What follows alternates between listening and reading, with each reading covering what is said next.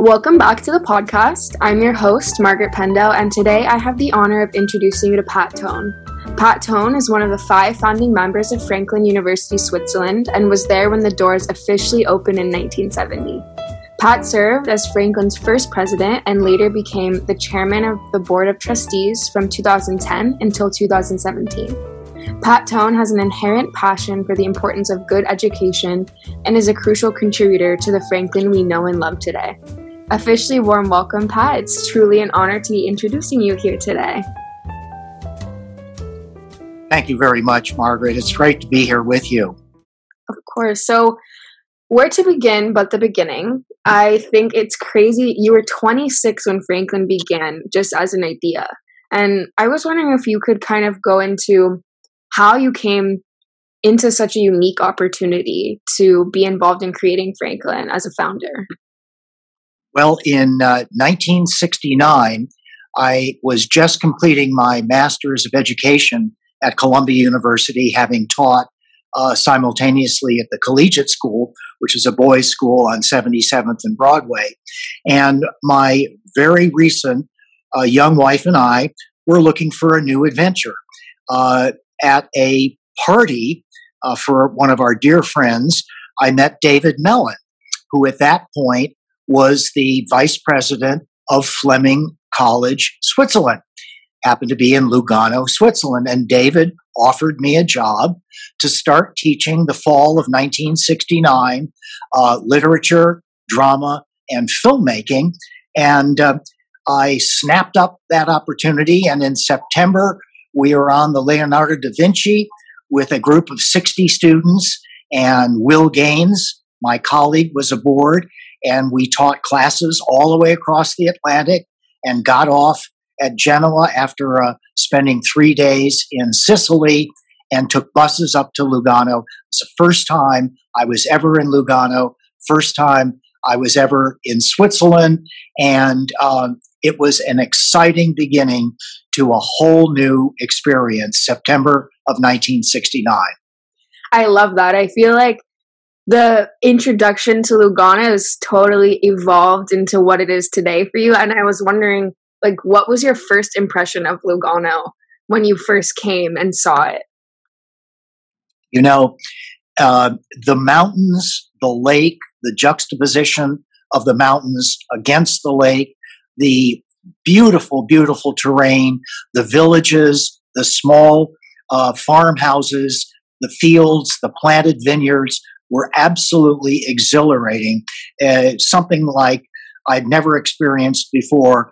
We were excited to be there. We were thrilled to be at the beautiful Fleming College, Switzerland campus. And um, it was just a really, really exciting position. And I must also say that having spent uh, almost two and a half weeks with 60 of the students who were attending that year, you felt like you were part of a wonderful camaraderie, a wonderful institution, a wonderful international experience. So I was incredibly impressed with Lugano, with Ticino, and uh, it was a uh, uh, now a lifelong experience. Yeah, and I actually love. So in the beginning, you were the director of admissions, and actually use the first floor of your apartment in New York to recruit students. And I love that idea of just such an intimate setting. And I was wondering if you could tell us more about that process. Well, uh, I'll, I'll fast backwards, if you will. Uh, after I arrived in, in Lugano in September of 1969, uh, the man who hired me, David Mellon, uh, for some reason uh, was given a leave of absence and eventually hired, fired by Mrs. Fleming, who was the owner uh, of the of Fleming College, Switzerland, and was all of our employers. Uh, she was our employer, and uh, and what occurred uh, by December, uh, she had a meeting with her board of trustees in New York. They kind of overturned her decision to fire David Mellon. And as part of that process, she said, I am going to close uh, Franklin uh, Fleming College in uh, June after graduation in 1970. And that's when, as you're aware of the story, that five of us, four of us who were teachers and administrators at the college, and one Lugano businessman decided to keep the uh, the the spirit of the institution going, but change its name to Franklin in honor of Benjamin Franklin, the first ambassador from the old world to the, the new world to the old world, and opened our doors in August of 1970.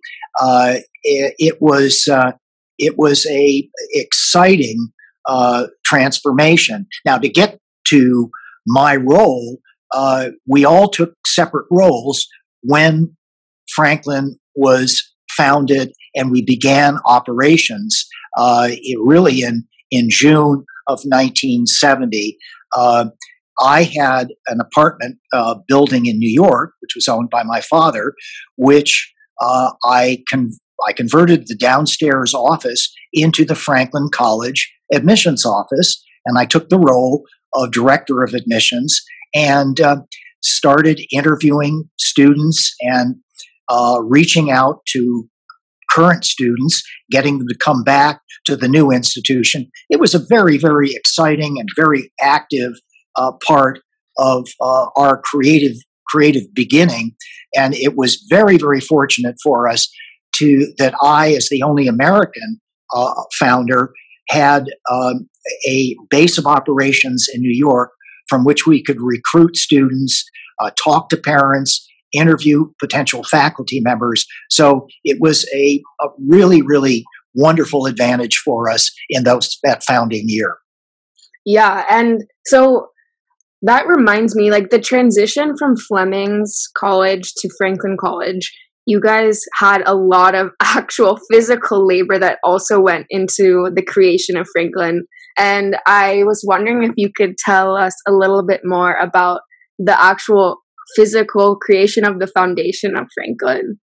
Well, it, it was interesting because when Mrs. Fleming closed her college and we created uh, and founded Franklin College, uh, Switzerland, we had to go out and rent uh, our own uh, place. And we found a magnificent uh, antique castle, uh, Villa Cirla, right on the lake in Paradiso, which is a section of Lugano.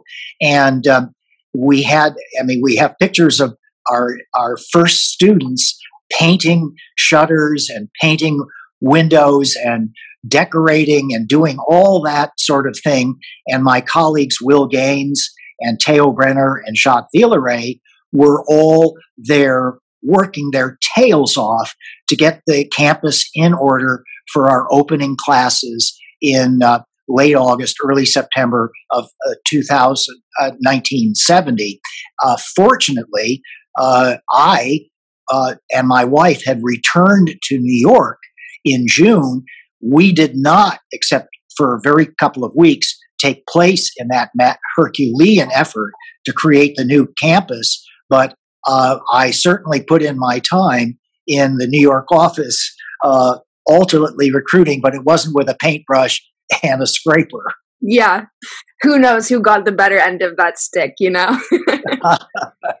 well, it all worked out for the best. That's that can be said. Definitely. And so after, you know, a year, like almost two years of hard labor, you got to see the first graduation class in 1971. And what was that feeling like to know that, you know, you actually were able to see these people graduate from this institution you created? Well, it was very, very exciting. Uh, keep in mind that uh, at, at, graduation, we probably had in that first class of 1971 uh, only um, 30 kids uh, who were graduating. And also keep in mind that um, Franklin's uh, mission in those days, in that earliest uh, beginning year, we had a lot of high school postgraduate programs who were using Franklin as a study abroad opportunity to put in a 13th year in high school to get into a top Ivy League or a top US college. And uh, therefore, I would say up to 40% of our enrollment were people who were only there for one year as high school postgraduates, and the other 60% were two year Associate of Arts degree students. But in our opening year, 1971, we did not have accreditation. We did not have official U.S. recognition, and that is an immediate uh, uh, goal that I started working on very, very actively to get us incorporated in the United States. We had been incorporated as a Swiss nonprofit foundation, but we had not yet in 1971 uh, initiated incorporation in the state of Delaware and approval uh, by the Delaware Department of Education for us as a two-year American college. And so that was that was the second step in our development. Yeah, and actually that leads me to another curiosity I had. I don't know if this is too logistic focused, but I was kind of curious about what went into the accreditation process and kind of what the reactions were when you said, "Hey, we're going to create this institution in the most beautiful place in the world. What do you guys think? You know, how was that?" Well, it was it was a, a real trip for the Department of Education of the state of Delaware. Um, uh, the actual incorporation in Delaware was a per- pretty straightforward uh, process. But then, when we took our incorporation and went to the Department of Education and sat down and explained what our mission was, what our faculty base was, what our uh, accommodations were, it, it, was pretty hard for them to wrap their heads around uh, a European based American educational institution who wanted to seek accreditation approval as a Delaware institution of higher learning. And ultimately, uh, the second step was uh, applying for accreditation by the Middle States Association of Secondary Schools and Colleges, who accredited everything from George Washington to uh, uh, Columbia to all the major colleges in the northeastern United States. But we started with Delaware. We passed the test. We were approved as a Delaware institution of higher learning and then immediately started the process for full accreditation from middle states.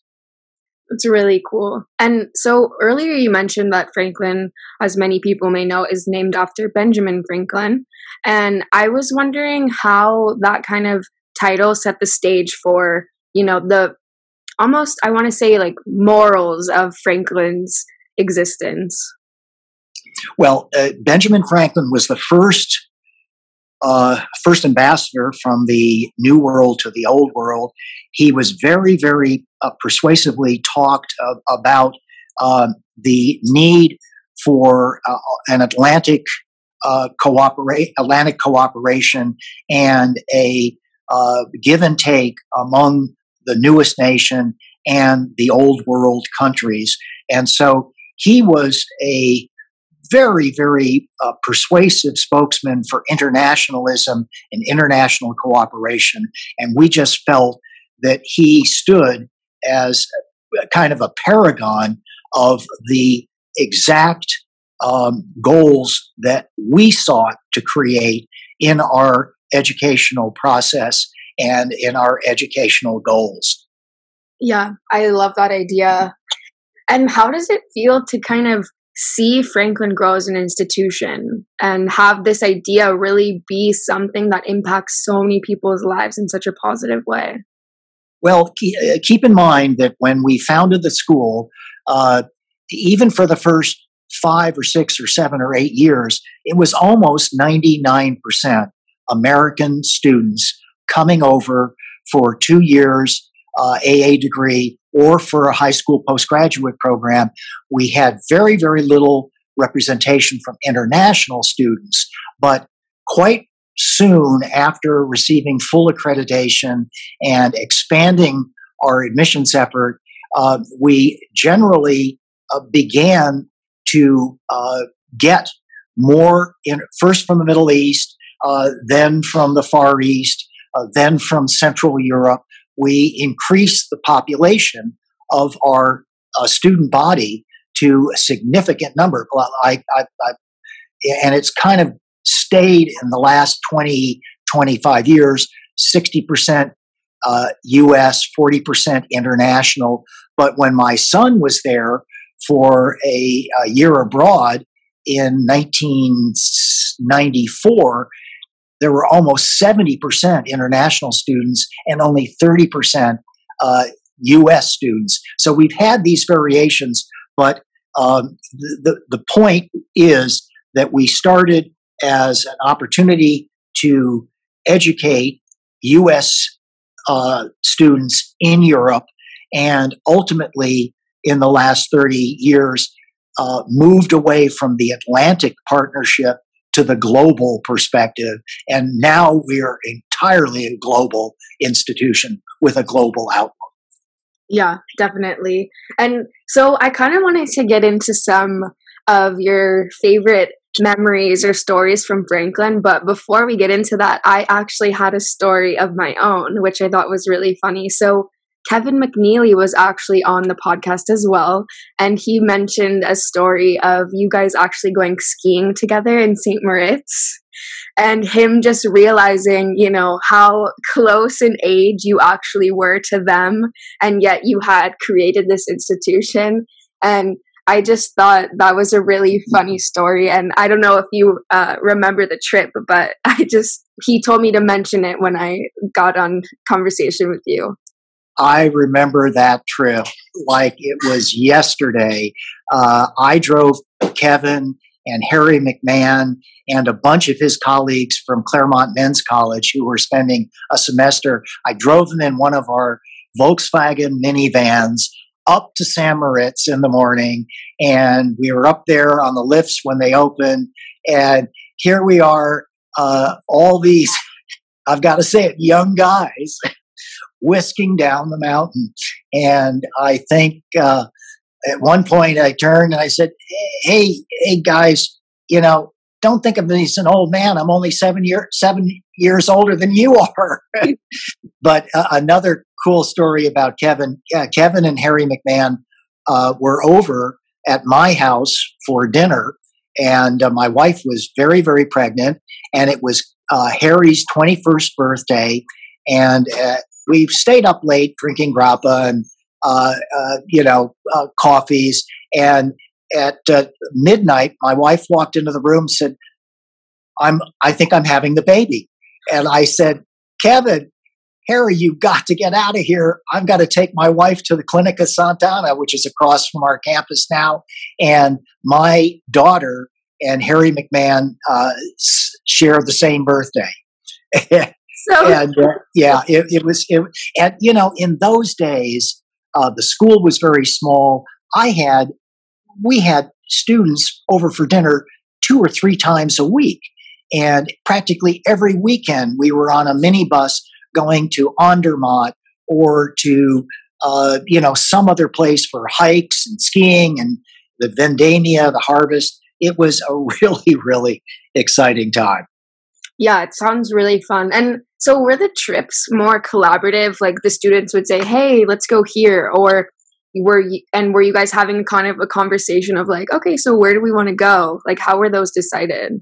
That was definitely the way it was. It was collaborative. You'd had have some students who were uh, some of your favorite students, and they said, "Well, what about St. Moritz this weekend?" and what about Andermatt uh, the weekend after if it was the ski season? And what about Valbirsaska?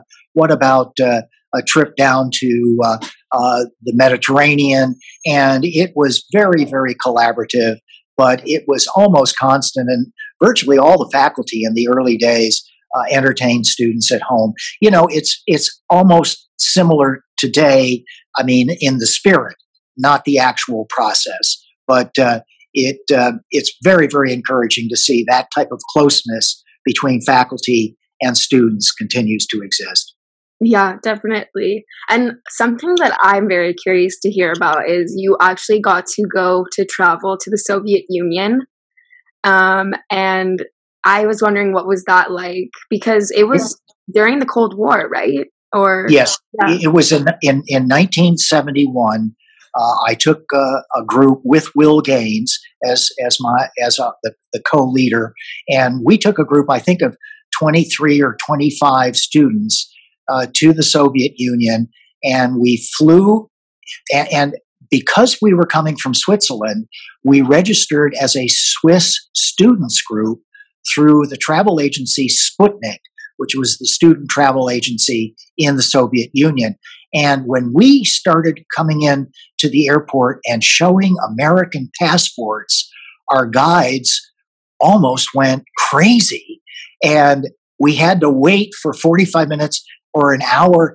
And they then assigned additional guides to us who I'm sure were KGB agents. And they kept their eyes on us every second of the day from that point. But we went, we took the train up from Moscow to St. Petersburg. We took a bus to Novgorod. There was lots of fun, lots of drinking, lots of, uh, you know, uh, kids trading dollars for uh, rubles, which was absolutely prohibited. And I even remember on a tour to Lenin's grave in the uh, in the center of Moscow. Uh, we had some students who had probably a little bit too much wine for lunch, and you file down, and there was Lenin lying exposed uh, with a canopy over him, but you could see him, and photographs were not permitted. And we were filing out, and I saw, thought I saw flashing light bulbs, and we got out of Lenin's tomb, and the police ran out and arrested three of our students for taking photographs. And uh, Will Gaines was a master. He became a very, very respected diplomat in later years, but his diplomacy, he prevented them from being thrown into prison for breaking Soviet law. But anyway, those are the kind of moving experiences that we had all together as a group. Yeah, I love that. And I, what other travels did you get to go on? Like, I guess more more um, official travels rather than the kind of casual ones you did every weekend? Well, you know, we had uh, the academic travel for two weeks uh, every uh, every semester, but the, the, Soviet Union trip was a spring break trip. It uh-huh. wasn't part of academic travel. So it was kids who didn't want to go home or didn't have any other plans, so they took a spring break trip to the Soviet Union. The same thing existed for many, many years, but um, uh, as I became uh, president in, I think it was 74, 75, and that's when my life changed dramatically. I traveled to the United States. I could only teach one class because I had to spend, oh gosh, almost three months on the road.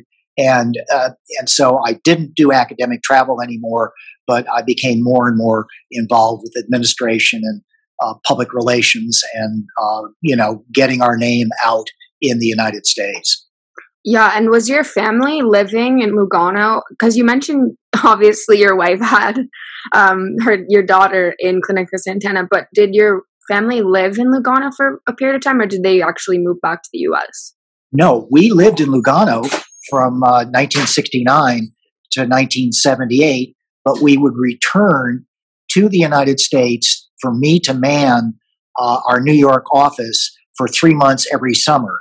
And usually uh, that, that would end in uh, the beginning of September when we would escort a group of 60, 80, 100 students back on the Swissair flight from JFK to uh, Zurich and then bring them down either by train. Uh, but I had a beautiful house in uh, in uh, uh, in Lugano, and uh, and in Origlio, and um, we and my kids were in school. My son was li- literally born at the Clinica Sant'Anna, and um, in 1973. So we were very much part of the Swiss uh, curriculum. I mean, Swiss uh, social system. And matter of fact, I played for a semi-pro ice hockey team in Lugano for five years. Oh my god, that's so cool. I love those games. Actually, it's funny though that Swiss flight is honestly a long-standing tradition for Franklin. people exactly on it. I love that. That's Yep. really fun. And I was wondering when you talk about Franklin to people who might not know Franklin or people who do, what is like some of the main things that you say to describe it?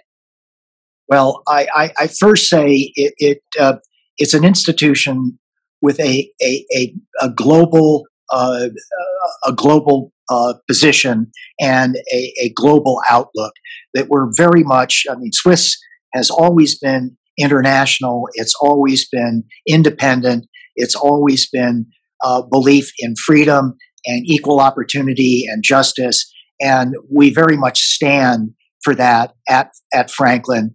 Uh, but aside from that, uh, we are an intimate institution. We are a, a, institution which values the relationships between faculty and students, from the classroom to academic travel to weekend trips. Um, we are continuing to be involved intimately in the lives of our students and uh, uh, have made a, a long term commitment to excellence, globalism, international outlook, and we have not wavered from that in 50 years. Yeah, definitely. And I was also wondering what advice would you give to current students or fresh, brand new students that are coming into Franklin on how to really get the most out of their Franklin experience? Well, uh, part of it is learn a working uh, level of Italian. If you if you've had other languages, uh, Swiss languages at, at school, uh, try to use them and uh, never, never stop looking, never stop uh, inquiring, never stop exploring the local community, the little restaurants and the little pubs and the little uh, museums and the little, uh, you know, uh, kiosks and things like that. Uh, never let your curiosity uh, for life uh, go. I mean, or excuse me, let your curiosity for life go unlimited and get as much out of it as you can. Don't stay que- sequestered in your your dorm room. don't stay you know, socializing with only your friends, but go expand your horizon, look, uh, challenge yourself, and and be a part of this totally international experience. Yeah, I completely agree. And on a small tangential note, do you have anywhere that you recommend that students must go to see in the Lugano area? Must go to see? Yeah. I yes. Uh, I I was uh, I got my Swiss pilot's license when I was there in Switzerland. I love Origlio. Uh, they have an open air market on the weekends. Uh, I love Caslano. We lived very close to Caslano. Uh, we would shop in Ponte Tresa, take the train from uh, downtown out to Ponte Tresa. I would say if you can take short trips, if you can uh, travel, you know, a couple of hours, explore Ticino, uh, and explore Switzerland if, if you can. But um, uh, it is such a fascinating, uh, enriching, and complete location. Yeah, get get a Volkswagen and just go. Get a Volkswagen van and just go. exactly, exactly.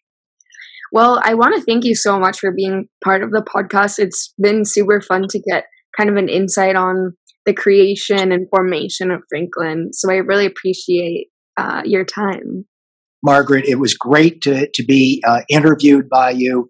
I, I, applaud the job you're doing to put these podcasts together, and I wish you well in the future. And let me know if I can give you any more help. Thank you so much. Yeah, maybe we'll see each other at the reunion. oh, you better believe it. We're going to be there. Yes, I'm very excited. Well, cheers to that. I look forward to it, and I wish you the best. Ciao. Ciao.